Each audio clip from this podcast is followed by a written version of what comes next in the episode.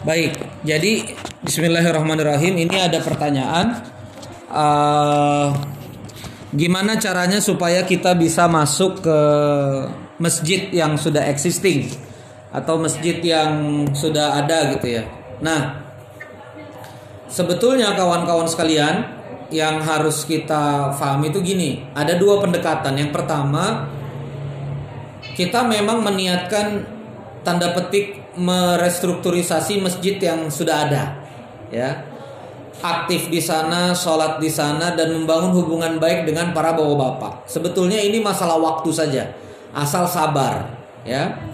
Selama kita ada terus, melayani terus, bapak-bapak bantu desain kita desain, bapak-bapak bantu tenaga apa kita bantu, itu mungkin predik, prediksi saya kita butuh butuh waktu uh, kurang lebih satu tahunan lah ya untuk anak muda itu dapat kepercayaan bahwa bapak.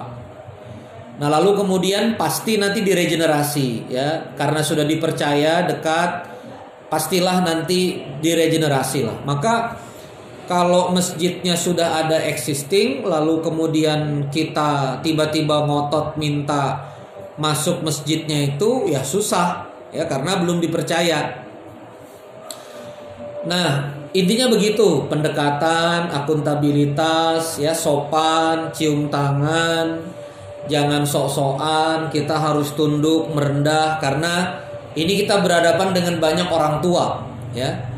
Dan ngomong juga hati-hati, kita harus pelan-pelan dan seterusnya. Tapi kalau saya mau boleh berbagi ke kawan-kawan JPRMI, ya, terkait dengan gelombang masjid sekarang. Ini ada beberapa model misalnya Masjid Munzalan Mubarakan Kiai Lukmanul Hakim Pontianak, usia beliau sekarang 36 tahun, mulai memimpin masjid 30 tahun.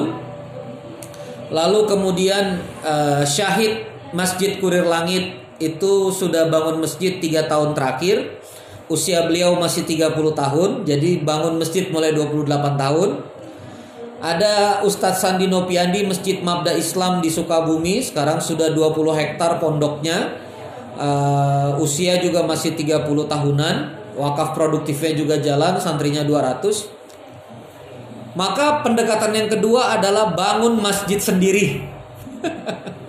Saya sekarang Alhamdulillah sudah akuisisi lahan di Balikpapan. 2100 meter persegi di perumahan untuk bangun masjid berkah box ya.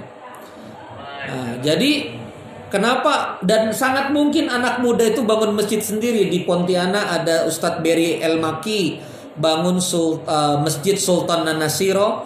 Di Jogja ada Sasongko. Uh, Mas Sasongko bangun masjid Kapal Munzalan Jogja. Uh, lalu Askof Lutfan Khibar itu usia masih 28 tahun bangun masjid juga jadi yang dibutuhkan cuma mau capek mau komunikasi dan saya baru jalan dua pekan fundraising wakaf sudah dapat 75 jutaan, donatur wakafnya, muakifnya 250, akuisisi lahannya 3,6 M, bangunannya sama segala fasilitas karena kami mau masjid multi manfaat, ada MCK lengkap, ada dapur umum, area makan, ada cottage buat para ustadz, kemungkinan di 4-5 miliar total bangunannya itu.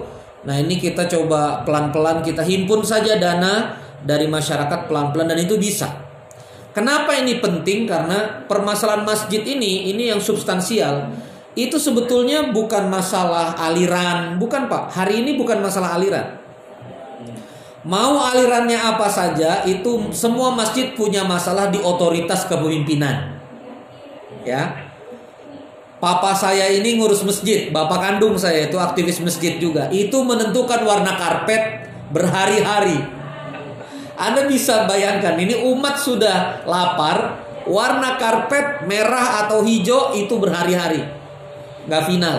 Ini sekarang lagi diskusi lagi tentang jendela di gorden, apa di kaca patri, apa apa di reben, apa kemudian ini jendela udah selesai dua minggu ini sudah curug, sudah diskusi ini.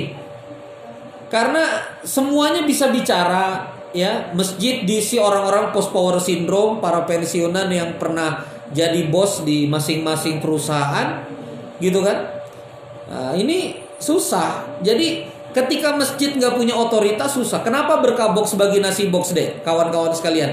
Kenapa abangmu ini menyediakan nasi box sampai 5 miliar kita sudah keluar menghimpun dana 500 ribu nasi box sudah didistribusi di hampir 150 titik masjid setiap Senin sampai Jumat. Kenapa? Karena uang kas masjid nggak bisa dipakai untuk menyediakan nasi box.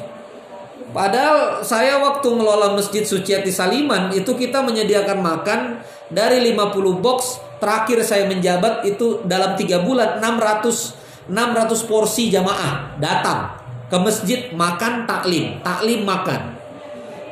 Jadi taklim itu nikmat karena ada makannya. Umat datang kenyang, dia turunin sambil taklim Riyadus Shalihin dan taklim saya tuh nggak pakai, mohon maaf ya, nggak pakai ustadz terkenal mahal high cost gitu enggak saya pakai ustadz lokal tapi bulughul maram. Saya pakai ustadz lokal kitab tauhid.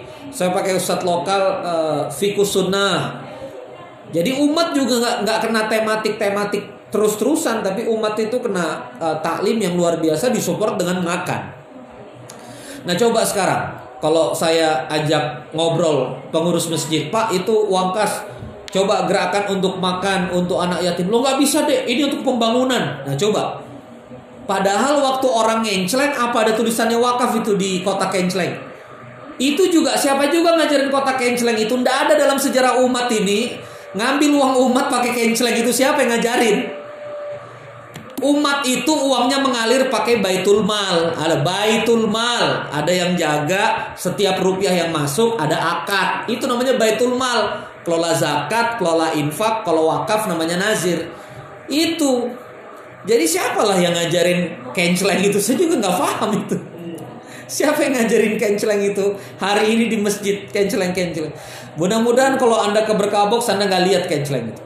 Ya, mudah-mudahan saya punya masjid, anda nggak akan lihat kenceleng, anda cuma lihat baitul mal. Kalau mau donasi ke situ, ya paling kita sediakan fasilitas digital saja, mungkin hanya satu tempat untuk penerimaan uang cash. Jadi Bapak Ibu sekalian ini yang harus kita fahami sama-sama ya tentang umat ini dikelolanya kayak apa. Makanya kan gini, kita ini terlalu banyak mencari-cari metode kebangkitan. Kita banyak misalnya sederhana ya. Uh, saya sebetulnya pengen ngomong sama pemerintah terkait dengan infrastruktur. Infrastruktur itu mempercepat ekonomi betul.